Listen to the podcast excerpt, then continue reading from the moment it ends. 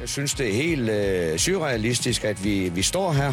Og hvis der er nogen, øh, der ikke mener, at jeg er god nok til jobbet, så er der nogen, der tager affære på det der. Men du skulle da ikke forlange, at jeg vil stå og svare på dine dumme spørgsmål. Og det der med at svare på øh, dumme spørgsmål, det er jo lige præcis det, som jeg håber, at øh, dagens gæst kan hjælpe mig med, fordi at øh, jeg har selv forberedt alle spørgsmålene til dagens udsendelse, så det er måske begrænset, hvor intelligente de er. Men inden vi præsenterer dagens gæst, så vil jeg gerne lige byde velkommen tilbage til Europabaren. Vi er tilbage efter knap fire års pause. Jeg havde selv lige en afstikker, hvor jeg var ansat ind i, i Randers FC i en tre års tid, og i den periode, så fik vi ikke optaget nogen podcast. Men øh, nu er jeg Rogue igen, og øh, med hjælp fra øh, Planner for You og Per Bellici, så har vi haft mulighed for at genstarte podcasten. Og øhm, derfor har vi lavet en masse forskellige formater, hvor et af formaterne blandt andet er det, som vi kører i dag, nemlig en spiller special. Og dagens gæst har jeg selv haft øh, fornøjelsen af at være kollega med i knap tre år nede i øh, Randers FC, han har spillet 85 Superliga-kampe for klubben og scoret to mål, og så har han nok også vundet en ret stor plads i mange lyseblå hjerter. Så derfor så vil jeg gerne sige velkommen til dig, Jonas Bager. Tusind tak. Det var en uh, fornem intro. Ja, det håber jeg. Intet mindre kunne gøre det. Det er fedt, at uh, du har lyst til at være med. Og jeg skal jo sige, um, i forhold til uh, kvaliteten af lyden og alt det her, så er det jo fordi, at der faktisk er 1000 km imellem os. Så um, vi håber på, at forbindelsen er med os, og at internettet det er ikke alt for ustabilt dernede i, i Belgien. Hvordan går det med det? Med internettet fungerer det glimrende. Altså, der bliver betalt øh, for internettet, så det virker også. Det har du fået styr på alt det der? Ja, ja, det, det spiller. Hvordan er du egentlig øh, sat dernede i, i øh, Belgien? Er det en lille lejlighed, du har fået, eller hvordan er det? Jamen, øh, jeg er glimrende sat, vil jeg mene. Øh, bor i øh, Antwerpen, som har et sted mellem 5 og 600.000 indbyggere. Og en lille lejlighed vil jeg ikke kalde det. Jeg tror, den er, uden at vide det, så er den nok en 100, 110 kvadratmeter, en dejlig altan, så jeg føler mig glimrende sat her, og har også etableret en lille base her, hvor det er, det er hyggeligt at være. Så det, det ser jeg meget positivt på. Det er jo næsten et parcelhus, du har fået bækset sammen dernede. Ja, dog ikke, dog ikke. Det er midt inde i byen hvordan har det været her under corona og sådan noget? Der har du nok tilbragt ret meget tid i, øh, i lejligheden. Ja, det har været meget, øh, meget for mig selv, fordi hernede har vi, har vi været hårdt ramt, og restriktionerne har været hårde, og, og er det stadig, der er det jo lige nu sådan, at du må ses med en person uden for, øh, for husstanden. Så det er, øh, det, er, det er nogle strenge kår lige nu, men øh, ja, det er meget til træning, og så er det hjem, og så er man inden for husets fire væg. Øhm, og så, man kan sige, når man så kommer hjem, så er der ikke en stor chance for at få corona, så det, det er jo i sig selv okay. Ja, det er okay lige at være sikker der. Men det var fordi, jeg hørte blandt andet noget med det her med Jes Torp, øh, at han var taget hjem fra Belgien dengang, var også fordi, at han ikke havde mulighed for at se sin familie, og at Belgien måske var lidt hårdere udsat, end Danmark var. Er det noget, du har lagt mærke til? Altså ja, både øh, og. Altså det har jo været svært at se øh, sin familie, udover jeg øh, er hjemme øh, hen over julen, og være sammen med min øh, familie lige øh, kortvarigt. Og ellers så, øh, siden corona brød ud, så er det faktisk den første gang, jeg har set min familie. Øhm, så det var selvfølgelig utrolig rart at, øh, at se dem igen. Men øh, det var jo også for en, øh, en kort tid. Ja, og alt det, det skal vi jo øh, snakke mere om. Nu tænker jeg i første omgang, så skal vi høre lidt, øh, hvordan det går med dig dernede i Belgien. Altså, sidst vi hørte fra dig, der øh, var det jo lige, da du var kommet derned til, at der døde du lidt med den her skade, der sætter dig lidt tilbage. Hvordan, hvordan ser situationen ud øh, nu for dig? Jamen, det er heldigvis med skaden, der er det et overstået kapitel. Øhm, det var en ankelskade, der drillede mig, og det er jeg heldigvis kommet over, så det har jo været en, en lettelse af en anden verden. Så det har jo gjort det hele meget nemmere.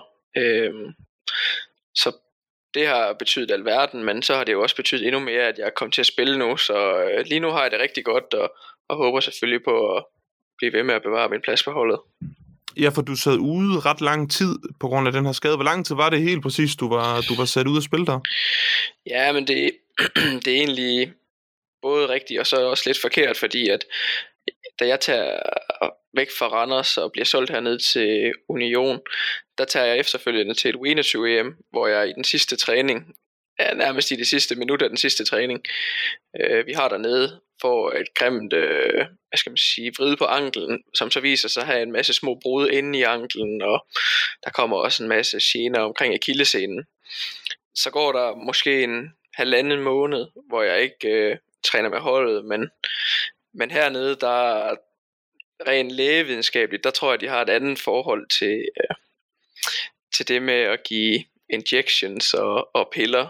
Øhm, så det var lynhurtigt noget, jeg blev kørt over på, øhm, da jeg kom ned med den her skade, og, og det viste sig jo bare at være noget lort i det lange løb, fordi jeg sad ikke ude sindssygt lang tid. Det var måske halvanden måned, men så i et lille års tid, eller i hvert fald 8 måneder, der kom jeg jo bare igennem hver træning og hver kamp, øh, og så var det faktisk lidt coronakrisen, der reddede min ankel, tror jeg, i og med at vi fik den her 3-4 måneders pause, hvor den ligesom fik lov til at hele 100%, i stedet for at, at tage en dag ad gangen, og så få lidt piller i, i ny og næ, og også sådan nogle, nogle kraftige, øh, ja, det er jo egentlig injections, hedder de hernede, men jeg tror, det er det, man på dansk vil kalde en blokade. Så det var et meget, meget øh, tungt forløb. Så det var sådan set bare noget restitution, du skulle bruge for at være helt fit for fight igen? Jeg ved ikke, om det bare var restitution, men det var i hvert fald tid, det den havde brug for. Tid, og så, øh, ja, ikke at der var den store belastning på. Det, øh, det tror jeg, det er det, der har, har reddet den ankel. Og så øhm, kommer du også ned. Jeg tror ikke, øh, Thomas Christiansen, han var ikke træner, da du kommer der ned, vel? Han kommer først til efterfølgende. Nej, det er faktisk lidt sjovt, fordi at jeg signerer med Union, og er egentlig rigtig godt tilfreds og snakker med den daværende, eller den tidligere træner, som hedder Luka Elsner, som er en, jeg mener, han var slovak, men rigtig god til engelsk og på mange sprog. Han var træner dernede og havde en god snak med ham, og så bliver han solgt til en klub i den bedste franske, der hedder øh, Amiens, og så ringer jeg til min agent og siger, hvad fanden der lige sker og sådan noget. Og, ja, det kunne de heller ikke forstå, men at øh, jeg må slå koldt vand i blodet og det ene og det andet. Og så ser jeg faktisk, at Thomas han bliver træner. Øh, og det var jeg egentlig godt tilfreds med, fordi du ved, dansk talende træner, og jeg tænkte, det skulle nok blive godt. Men øh, det viste sig jo så at blive det modsatte. Hvordan var han som træner? Jamen, som person, der kunne jeg vildt godt lide ham. Han var en træner, der selvfølgelig havde opnået meget i sin karriere, og han havde nogle rigtig gode idéer, og, og jeg satte stor pris på, at han altid var 100% ærlig. Det var uanset om man skulle have en rigtig, rigtig lortet besked, men han var altid ærlig. Men hernede, det, det er lidt noget andet øh, omklædningsrum og spiller-wise-mæssigt. Det, han kunne simpelthen ikke håndtere øh, truppen hernede, og ja, franskmændene, de havde ikke stor respekt for ham, og, og resultaterne udeblev, så det blev en, en kort fornøjelse for ham hernede. Når du siger, at omklædningsrummet er sådan noget anderledes, hvordan er det så, du mener? Jeg tror, man skal i hvert fald forstå, at der er en stor kulturforskel, når man kommer ned til en trup, som, hvad skal man sige, de kan godt have en meget sådan laissez-faire holdning til det, til det hele, og, og jeg tror ikke, at det er nogen, som skal have alt for meget snor, fordi så, så kan de godt komme ud af nogle tangenter, hvor de ikke lige skal gå ud af. Så det er vigtigt at holde dem lidt i kort snor, øh, fordi ellers så bliver, det, så bliver det ikke godt, og jeg tror det var det han, han døde med, da han var her, øh, der blev lynhurtigt der var lynhurtigt en kløft imellem øh, spillerne og, og ham, i hvert fald specielt de fransktalende spillere. Da du selv kommer til, der øh, bliver Kasper Nielsen jo også øh, købt derned, sådan I er to danskere. Man har lidt indtrykket af herhjemme, at det måske var en klub, som altså, havde øh, ambitioner om, at der skulle ske noget sådan relativt hurtigt, og man derfor måske fik hentet flere forskellige nationaliteter ind. Er det også noget, der har haft betydning for omklædningsrummet? Mm, ja, men i den gode retning, vil jeg mene.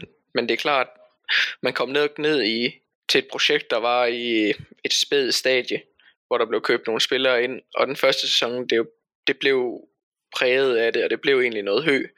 Men nu hvor vi har fået en ny træner, og der har været lidt mere kontinuitet og, og en retning i den måde, de har hentet spillere ind på, så, så begynder det virkelig at, at bære frugt nu. Ja, fordi du, øh, som du også nævnte, jo selv begynder at spille øh, en del, og det går jo rigtig godt for jer dernede. Hvad, øh, hvad, sådan, hvad tror du, der har været med til at afgøre, at du begynder at få noget mere spilletid? Ja, det er jo, det er jo svært at sige. Der er mange ting, som spiller ind i den forbindelse. Det ene er selvfølgelig, at man får chancen, men noget andet er også, at vi har fået en ny træner, og, og vi er gået over til et nyt system, hvor vi spiller med tre stopper. Det har jo 100% også haft en indflydelse, og så, så har det jo haft indflydelsen også, at, hvad skal man sige, at man griber chancen, når man får den, fordi det kunne godt være, at man havde fået chancen, men ikke havde grebet den, og så, ja, så ved man godt, så går der et stykke tid, inden man får chancen igen. Så det, der er mange ting, der har spillet ind, men, men det, som har været afgørende, det har selvfølgelig været, at man fik chancen og greb den, da man fik den. Det er sjovt, du siger det her med, at, at det har været godt for dig at få trebakkæden ind, fordi at du kommer jo fra en klub, hvor at man død og pine altid har spillet 4-4-2, i hvert fald i den tid, du var i klubben, så det har jo også været et nyt system for dig skulle lære at kende. Ja, både og. Vi spillede det på et tidspunkt lidt under Olafur, da han var træner, ja. og det fungerede glimrende, og systemet passer også godt til mig. Det er ikke sådan, at jeg foretrækker det frem for 4-4-2, men det er jo klart, at der var jo en ekstra stopper position, når, øh, når man spiller med tre stopper. Så det, det havde en indflydelse, men sådan systemmæssigt, der, der gør det ikke nogen forskel for mig, udover at, at man i det her system kan være lidt mere fri og lidt mere bevægelig. Og øh, som sagt, så går det rigtig godt for jer dernede, og det ligner jo lige nu, at det faktisk bare er cruise control mod, øh, mod den her oprykning. Er det også sådan, I selv ser det? Altså, det ser godt ud, men øh, det er langt fra cruise control. Det, det har vi sådan en, en god gammeldags old school træner, som, øh, som ikke giver os lov til at hvile på laverbærene. Øhm, men det ser godt ud. Vi har et øh, PT, et helt okay forspring, og, øh, og kan også øh, komme til at udbygge det øh, i de, den kommende del af, af sæsonen. Så jeg tror, hvis vi holder snuden i sporet, så, så kunne der godt være noget godt i vente. Men jeg så også, at du sad ude her den anden dag, fordi du havde fået ravet et øh, rødt kort til dig. Dem har du ikke fået så mange af ellers? Nej, det er faktisk lidt sjovt, fordi øh, det er en kamp hernede, hvor jeg får to gule, og det første gule, det er faktisk øh, mit første gule kort i sæsonen, og det andet gule, det er jo så øh, sjovt nok det, nummer to gule kort, jeg får i sæsonen, så dem har jeg egentlig været forskånet for, men øh, man tabte også lidt hovedet, så, øh, så det var dumt, men øh, så kunne jeg jo gå på tidlig julepause. Det var fair nok måske.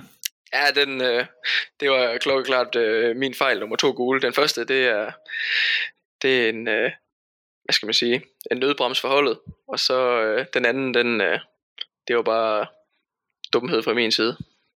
Så har du skulle spæde til i bødekassen bagefter? Nej, men det, det gør man ikke så meget hernede med spillernes bødekasse, men der gør så til gengæld en del i det med, hvad skal man sige, klubbens bødekasse. Øh, det er ikke sådan en, en lille forening, man har imellem spillerne. Det er mere sådan, at, at man betaler til klubben, og så bliver de penge brugt til, at man tager ud og spiser en middag sammen, eller, eller noget i den stil. Men sådan spillerne internt har ikke sådan en bødekasse. Så der er ikke så mange ture til Thailand?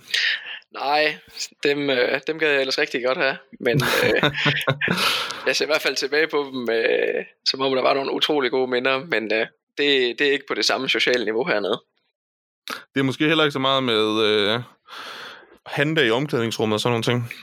Nej, det, det må man sige. Vi har et øh, fint omklædningsrum hernede, men jeg tror også, at, at man hurtigt fandt ud af, at, at det er mere et job, øh, når man kommer ud her det er selvfølgelig utrolig fedt at spille fodbold, og man er jo glad for at komme ud og spille fodbold, men sammenlignet med det at spille i Randers, så er det bare et job, mens man, som du siger, i Randers, der kunne man jo sagtens sidde et par timer efter træning og spille kort og inden træning, og vi havde nogle fantastiske øh, holdture, øh, blandt andet til, til Thailand. Så det var jo også mere som, ikke som familie, men i hvert fald som sådan en virkelig sammentømret vennegruppe. Men også fordi mit indtryk er, at, at øh, i dansk fodbold, i hvert fald nede i Randers, går man jo meget op i, at det er jo nærmest en dyd, at folk kan sidde lang tid i omklædningsrummet efter kampe, efter træning og sådan nogle ting. Så man jo nærmest insisterer på, at spillerne skal blive der. Ja, altså, øh, det var i hvert fald sådan, at hvis du, i hvert fald dengang jeg var i Randers, der var det jo meget sådan, at hvis man forlod øh, omklædningsrummet hurtigt, så, øh, så blev der også øh, kommenteret på det, at øh, skynd dig hjem, og kan du ikke lide at være her, og sådan noget. Ja. Men med et, et, et glimt i øjet, fordi man ved jo godt, at folk har også et liv ved siden af, men der var rigtig mange, der nød det at, at, at sidde og spille kort og hygge sig efter træningen. Så jeg, jeg ser tilbage på tiden i Randers FC med en utrolig stor glæde, og også lyst til bare at være sammen med de andre. Men også fordi, at du er jo et meget social menneske. Det var i hvert fald mit indtryk dengang, at, at det er jo så en faktor, som du måske ikke har nede i Belgien. Ja, det er rigtigt. Det er på sin vis, der vil man nok sige, at, det, at den del af mig, det er nok blevet en del øh, undertrykt, efter man er kommet herned, fordi at, at det, det er bare ikke det samme, og, og, og det er også noget, som mig og, og Kasper Nielsen, vi, vi er gode til at huske hinanden på, at, altså, at det var sgu også fedt i Danmark, det her med det sociale. Og det er jo også det, man, man glæder sig til, måske en dag at vende tilbage til.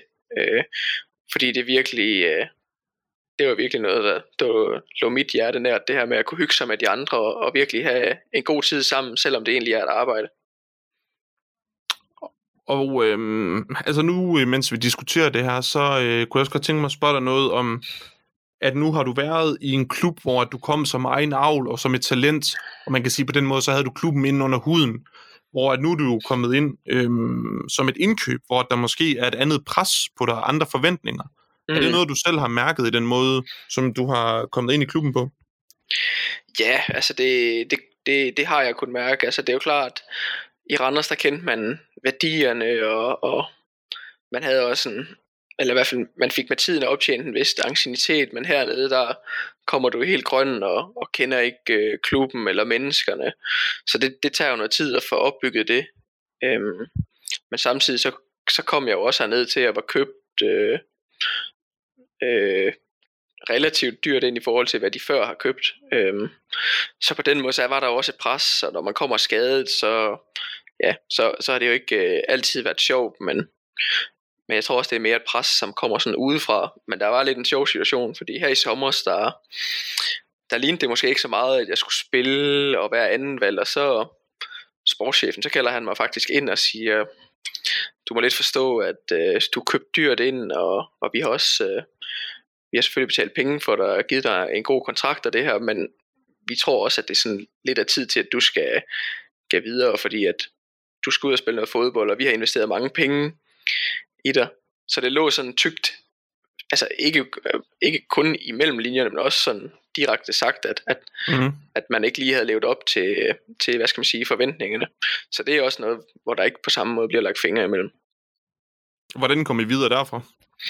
Jamen, vi kom egentlig videre øh, uden egentlig ligesom at, at være enige om noget, fordi han sagde, at øh, han synes, det ville være en god idé, at jeg tog på udleje og kom ud og spille nogle minutter, fordi at øh, jeg, hvad skal man sige, jeg var god i træning, men han var også en spiller, som følte, eller jeg var også en spiller, som han følte skulle ud og spille nogle kampe, fordi man har også sådan lidt en indre ild, hvor jeg så sagde til ham, at jeg troede på, at, øh, at jeg var god nok til at spille her, og jeg skulle nok øh, vise ham, når jeg fik chancen.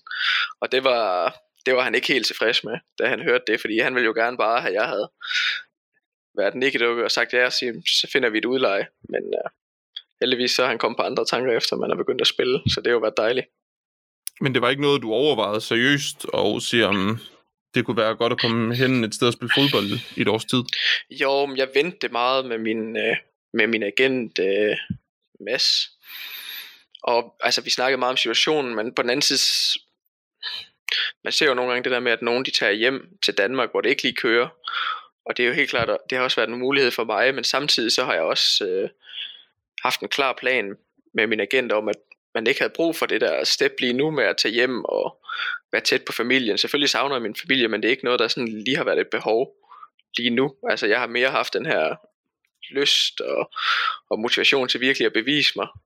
Fordi det var, det var jo klart, at, at de havde ikke givet op, men de havde i hvert fald lidt øh, en, øh, en mindre tro på, at projektet kunne lykkes.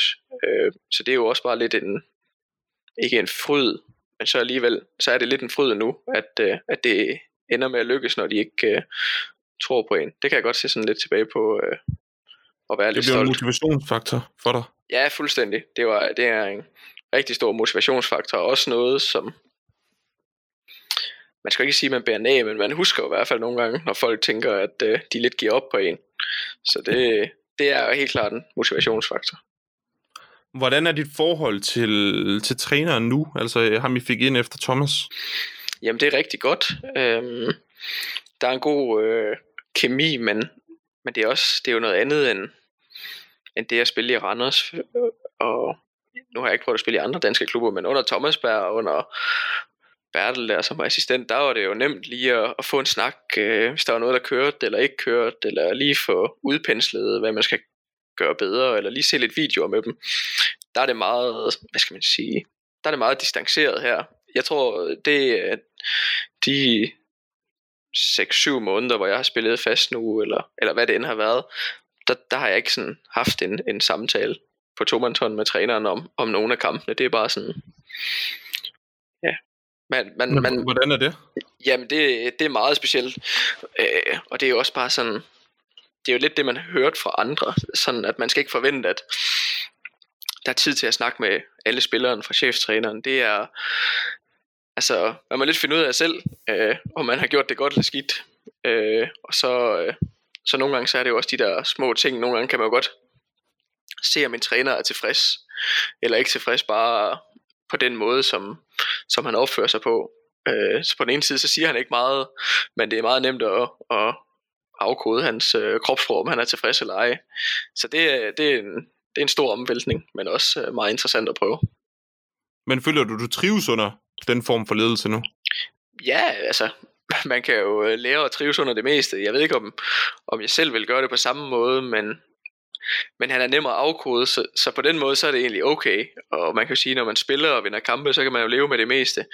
Men det er jo klart, hvis man var inde i en, en, en periode, hvor, hvor det var svært at få spillet til at hænge sammen, og man lige havde brug for et råd eller to, så tror jeg da også, man har set på det med anderledes briller. Men ja, han er, han, han er, han er, han er en god træner, øh, men øh, jeg tror ikke, man skal forvente, at der bliver sat alt for meget øh, ord på det. Jeg tror, han er sådan lidt af den gamle skole.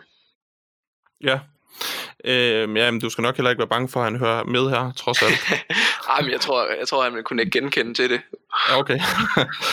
øh, og så snakker du om, at du har haft en tæt dialog med din agent. Og øh, kan du fortælle lidt om, sådan, hvordan jeres, den plan for din karriere, den ser ud, I har lagt sammen? Ja, men det er jo klart, lige nu så... Det, som sker lige nu, hvor man spiller fast, og klubben gør det godt, det er jo lidt det, man håbede på, var sket et år tidligere. Lige da man var kommet hernede, men det blev jo spoleret lidt af skader. Så lige nu ligner det jo egentlig lidt den, mange kan godt lide at sige karriereplan, så det, det kan vi godt bruge det ord. Men det ligner jo lidt den karriereplan, man havde lagt lidt her med, at man skulle komme ned, og, og man skulle spille for holdet, og vi forhåbentligvis skulle rykke op. Så det, det er jo også en del af min plan, det her med forhåbentlig at, at blive ved med at spille for Union, forhåbentligvis at rykke op, og så vigtigst af alt måske også fortsætte med at spille, hvis vi rykker op, fordi så kan det jo lige pludselig åbne nogle, øh, nogle gode muligheder. Jamen var der ikke noget med skiftet dengang, at Brighton på en eller anden måde var inde over? Så jo, det, det, det kunne jeg i hvert fald læse øh, i medierne, at, det, at der blev spekuleret i det med, at Brighton de var inde over, men jeg tror også, at, at man skal nok forstå, at Brighton er så stor en klub, at det spring, der skulle være fra Union til Brighton, det vil, øh, det vil være et kvantespring i en anden verden. Mens at hvis vi skulle gå hen og rykke op, og Brighton skulle være så uheldig at rykke ned, så tror jeg, at man vil komme et sted hen, hvor, hvor det var langt mere realistisk, at man kunne sige, at, at spillere kunne gå fra den ene klub til den anden. Men lige nu, der, der er man nok et sted, hvor at, øh, at det på sin vis er urealistisk at, at forestille sig, at spillere kommer fra den ene til den anden klub. I hvert fald fra Men... Union til Brighton at det ikke det er ikke noget, du har noget kendskab til. Det er også noget, du kun kunne læse i pressen. Det, det er kun noget, jeg har kunnet læse til. Selvfølgelig har man kunnet drømme og sidde og tænke nogle tanker, men jeg tror, øh, lige nu er det på så urealistisk et niveau, at, at, at man skulle virkelig være out, outstanding her i Union for at komme i betragtning dertil. Ja, man så jo også Anders Dreyer, han knækkede jo lidt nakken på, på sådan Brighton-eventyr. Ja, men jeg tror i hvert fald, man skal, man skal tænke på, at Brighton det er, det er en anden hylde i forhold til, hvor man kan hente spillere fra, og en helt anden øh, økonomi. Jeg tror kun, der er én spiller her i tiden, der har været omkring Union, som faktisk er i Brightons, øh, altså hvad skal man sige, betragtning til første hold lige nu. Okay. Jamen, det kan vi godt lige snakke lidt om, det her med niveauet. Altså, hvordan, hvordan er det i forhold til den danske Superliga? Ja, jamen jeg blevet spurgt om det før, og det er sådan, det er lidt svært at svare på, fordi nogle af holdene, det, det er meget forskelligt med holdenes niveau hernede. Nogle af holdene vil sagtens kunne være med i Superligaen, mens der er nogle af holdene i bunden, som også vil have svært ved at være med i Superligaen. Øhm, men fodbolden, det, det er noget andet. Det, det er meget mindre taktisk, og det er, det er meget mere fremover isen, og hvad skal man sige, det går hurtigt, og der, der er rigtig mange gode, øh, gode boldspillere hernede. Så på den måde, så tror jeg, det er svært at sammenligne øh, den her liga med, med Superligaen, men man kan også se, at, at det er et helt andet øh, udstillingsvindue, der er hernede, fordi at ligesom man i Superligaen kigger efter spillere i første division, så ved man også godt, at klubberne fra den bedste række her, de kigger efter spillere i, i vores liga. Jamen, hvor det er også en sjov struktur, er det ikke? Det er jo ikke sådan en, en struktur, som vi kender den her hjemme med 12 hold, og så er det bare 33 runder lige ude. Nej, altså sidste år, der var det en helt vanvittig struktur, fordi der spillede man sådan to grundspil, hvor vinderne af det ene grundspil mødte vinderne af det andet grundspil om at rykke op. Men i år, der ligner det mere hinanden lige på nær, at det faktisk er en meget lille liga. Jeg mener, vi er en 6-7 hold. 8 hold måske. Øhm, og der, der spiller vi egentlig bare en helt normal øh, turnering i år, med, hvor man møder hinanden tre gange. Og så vinderen rykker direkte op, og toeren spiller en kvalkamp mod øh, det hold, der ender næst sidst i Pro League. Ja, så det er ikke sådan, som man kender øh, her hjemmefra. Nej, det er ikke øh, sådan, som det bliver delt op øh, med slutspil og nedrykningsspil. Men det er det så til gengæld i den bedste belgiske. Ja, Jamen, hvor, så har du jo mødt mange af de... Men det, jeg tænker, der er jo ikke så mange hold at spille imod, så det er jo mange af de samme hold, man sådan møder hele tiden.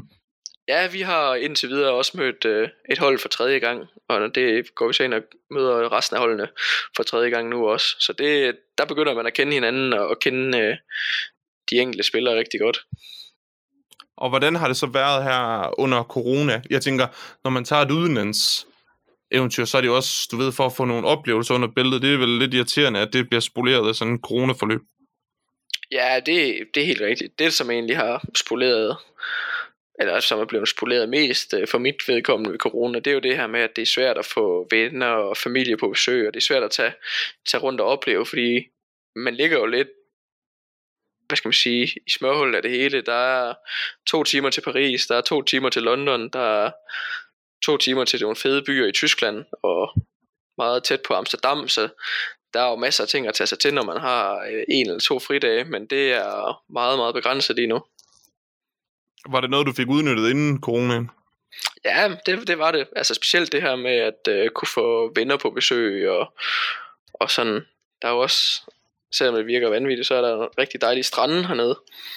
Um, ja det tror jeg ikke lige det første, man tænkte. Nej, det er det nemlig ikke, men ellers så har det jo også været, øh, hvis man er glad for øl, så, så er det også en stor ting hernede, så det har været utrolig, ikke lærerigt, men det har i hvert fald været øh, fedt, og man er kommet til at blive rigtig glad for øl. Ja, det har du ellers aldrig været den store hund efter. Nej, men det, det er man så kommet efter nu. Ja, ja. Der skulle mere, der skulle mere en blå tor til at få dig op og der. Ja, der, med al respekt for blå tor, så, så kan den desværre ikke være med. Ah, det har jeg svært ved at forestille mig, men det må vi jo komme ned og smage en dag. Ja, ja, det er rigtigt. Øhm, og hvad med det her med det franske? Det har jeg også ladet mig fortælle, at det er noget, du arbejder lidt med. Ja, det er rigtigt. Øhm, det gør jeg. Øhm, det går fremad. Comment vas-tu avec le français? Très bien, très bien. Ah, det er jeg sgu glad for at høre. Det er jo smukt sprog det er et fantastisk sprog, og meget, meget øh, charmerende, men også øh, meget, meget svært, fordi det er så langt fra øh, dansk og engelsk. Øhm, men det går fremad, og, og, og nu der, der er jeg kommet til et punkt, hvor jeg forstår det meste, der bliver sagt i øh, klubben, og specielt når det er fodboldtermer, så, så er der ikke nogen problemer. Men det er lige det der med at lige få opbygget et, et, et, et ordforråd, så man rent faktisk kan begå sig, det, øh, det tager altså sin tid. Er det det, I snakker også i omklædningsrummet? Er det fransk? Ja, altså der er mange øh, fransktalende. Hernede der er det jo to del, så dem, som øh, har valgt at, at gå i skole og har lidt mellem ørerne, de snakker både flamsk og fransk. Og dem, som ligesom har sovet i timen eller kommer nede fra den sydlige del af Belgien, de øh, snakker kun fransk. Og nogle af dem også meget øh, lidt engelsk. Men øh, dem, som ligesom har øh, lidt imellem ørerne, de snakker både flamsk, fransk og, og engelsk. Så det, det er der heldigvis øh, nogle stykker, der kan, og, og der, vores træner gør det altid både på fransk og på engelsk. Øh, så det, det er ikke så svært, som øh, man faktisk skulle tro. Ja, nu har du selv været i en klub, hvor man har skulle tage imod udenlandske spillere, der måske ikke har, har kunne forstå sproget, så det kan du jo også tage lidt med dig. Ja, 100%, og jeg synes faktisk også, det en af de store ting, som jeg har lært efter jeg er kommet herned, det er måske, at man skal være endnu bedre til at tage imod udlændinge, fordi nu, nu ved man jo ligesom selv, hvilken situation de står i. Øh, så det, det vil jeg helt sikkert tage, tage med mig, hvis, øh, hvis jeg en dag kommer tilbage til Danmark og spiller. Jeg er sådan være bedre til at, at integrere udlændinge, fordi det, det har altså en, en større betydning, end man lige tror, hvis man lige tager hånd om dem. Det var fedt lige at, at høre lidt omkring, hvordan øh, livet er dernede, hvordan det er gået med det. Jeg tænker, at vi lige vender snyde lidt hjemme. Ja. Og så, øh, så snakker lidt omkring øh, Randers FC og din tid der. Altså, hvor meget følger du med i, i klubben, sådan som det er lige nu? Jamen, jeg følger rigtig meget med. Øhm, jeg forsøger at se alle kampene, og, og jeg følger jo stadig Randers FC på diverse sociale medier, så jeg føler, jeg er rimelig godt opdateret, og, og hvad skal man sige, på ingen måde har en finger på pulsen, men øh, jeg føler da heller ikke, at jeg sådan ikke er, sådan er langt fra. Jeg, jeg, jeg føler egentlig, at jeg har et meget godt øh, indtryk af, hvordan det går sådan set udefra. Altså, du er med på, at Johnny han er øh, stoppet? Johnny han er stoppet, men øh, det er jeg heller ikke i tvivl om. Jeg har ham på Snapchat, han går og bakser med alt muligt ud i den lade der, eller hvad fanden der. Jeg, jeg tror, at mange mennesker bliver overrasket, når du fortæller, at Johnny han er på Snapchat. Ja, men det, øh, han er lidt, han er lidt af en øh, legende, men jeg kunne også se, at han faktisk lige først nu her fik oprettet en Facebook. Men øh, ellers har han jo været både for uden Snapchat og Facebook i, i rigtig lang tid, men han er sjov på Snapchat, så det, det er ærgerligt, at folk ikke kan få, få lov at få en del af det. Det er ret vildt det der med, at han kommer på Facebook, efter han er stoppet med sin fodboldkarriere. Der er mange af de spillere for deres koner, må de ikke være på Facebook, efter de stoppede som fodboldspiller, men Johnny han kører så den anden vej rundt. Ja, jamen det er rigtigt. Men han har jo også altid været lidt anderledes. Men øh, fantastisk mand. jeg får at sige det mildt. Øh, jamen, hvordan, øh, hvordan er sådan dit øh, tilhørsforhold til nogle af de spillere, som er i truppen i dag? Det er nogen, du stadigvæk har kommunikation med? Ja, det er det. Altså, både og det er også sådan lidt i, i begrænset, begrænset omfang, men øh, lidt. Jeg har mest kontakt med, med Polle og, og Johnny, selvom jeg kan, jeg kan se nogle steder på nogle Randers FC forum, at, at man ikke må nævne Polle ved navn, men øh, nu gør jeg det alligevel, fordi at jeg holder meget af ham. Ja, jo, men jeg tror da ikke, at, at det er nogen hemmelighed, at dig og Polle altid har været, øh, været gode kammerater. Du var jo også i klubben dengang, hvor Polle han forlod det. Der var jeg også selv i klubben dengang, og jeg kan da huske, at, at der var måske heller ikke den bedste stemning i, i klubben lige der omkring, hvor at, at Polle han meldte ud, han skulle til, til AGF. Hvordan husker du den tid? Jamen, jeg husker det egentlig som, at det bliver meldt ud nede på en træningslejr, vi har nede i, øh, i øh, Tyrkiet, mener jeg det var, hvor det egentlig bliver breaket, og jeg synes, jeg, synes, jeg har altid, hvad skal man sige, jeg har altid haft svært ved at, at, at sympatisere med dem, som sådan har svinet på Facebook, og dem, som ikke rigtig har kunnet forstå det, fordi selvfølgelig er der et tilhørsforhold, men man må også bare erkende, at, at det er jo bare, og det er måske noget, man har fundet ud af endnu mere efter, at det er jo bare et, et arbejde, og hvis ikke at man kan blive enig med den klub, man er i, så står man jo frit stillet for at tage et andet sted hen. Så på den måde, så har jeg, så, jeg ved ikke om det går ondt i nogle andre FC-hjerter, men jeg har altid været på Polles side omkring det der, og har aldrig, hvad skal man sige, tænkt noget ondt om det. Jeg, jeg holder lige så meget af Polle, fordi jeg spiller i AGF. Det, det må jeg desværre blankt erkende. Hvordan synes du, klubben håndterede det dengang? Mm, jeg ved faktisk, jeg, jeg, jeg, jeg tror, jeg, jeg føler, at de har håndteret det okay, fordi at, øh, sådan som jeg husker det, så bider jeg ikke mærke noget, hvor jeg sådan tænker, at, at Randers FC håndterede det på, på en dårlig måde. Altså nu ved jeg ikke lige, hvem der breaker det til at starte med, at, at han skriver med AGF, men øh, der var... Men du vidste det jo næsten også godt inden der. Ja, det gjorde jeg. Det gjorde jeg. Ja. Øh, men øh, der må jo have været nogen, der har breaket et eller andet et eller andet sted fra. Om det så skal være fra Randers FC-lejren eller AGF-lejren, det ved jeg ikke. Nej, nej. Nej, men, men det var jo også, man kan sige, der gik jo heller ikke så lang tid derefter, for at du selv fandt noget nyt, om, om det var fordi Polly var i symbiose på en eller anden måde, så at, at, at de forlod klubben sådan relativt tæt på hinanden.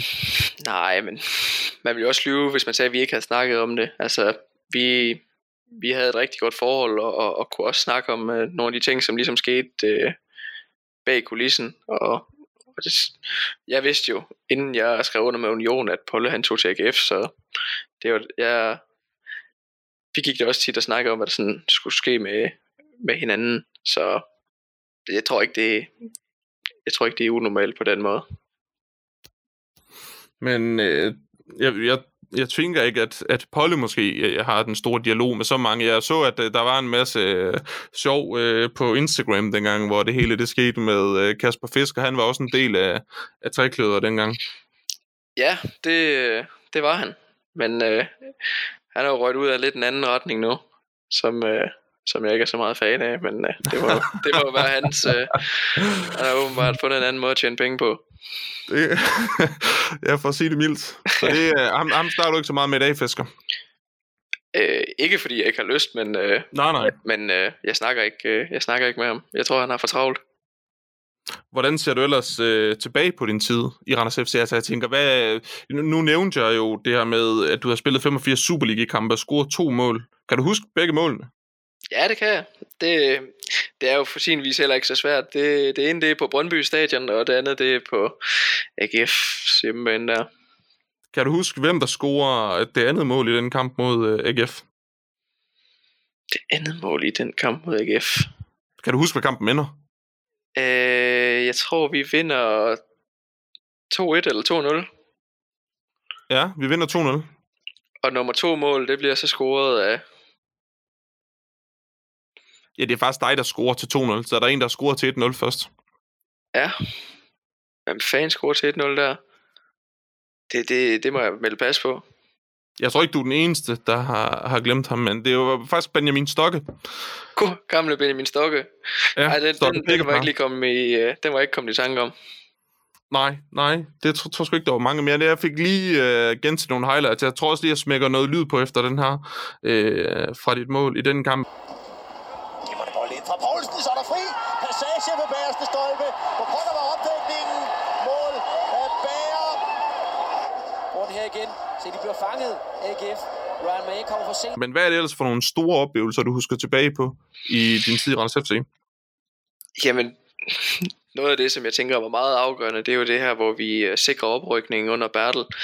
Selvom det var en begrænset del af, eller selvom jeg var en begrænset del af det, så husker jeg det stadig som et af de, de helt store øjeblikke, og så har der jo bare været nogle, nogle fede kampe i de her kampe om at komme øh, i det her Europa playoff kampen.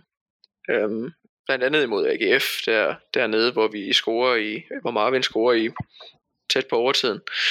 Øh, det var sgu meget fedt. Øh, så så det, det, det er nogle af de kampe, som jeg tænker, Brøndby på udebane, hvor vi desværre får en snitter til sidst i den her Europa-kamp.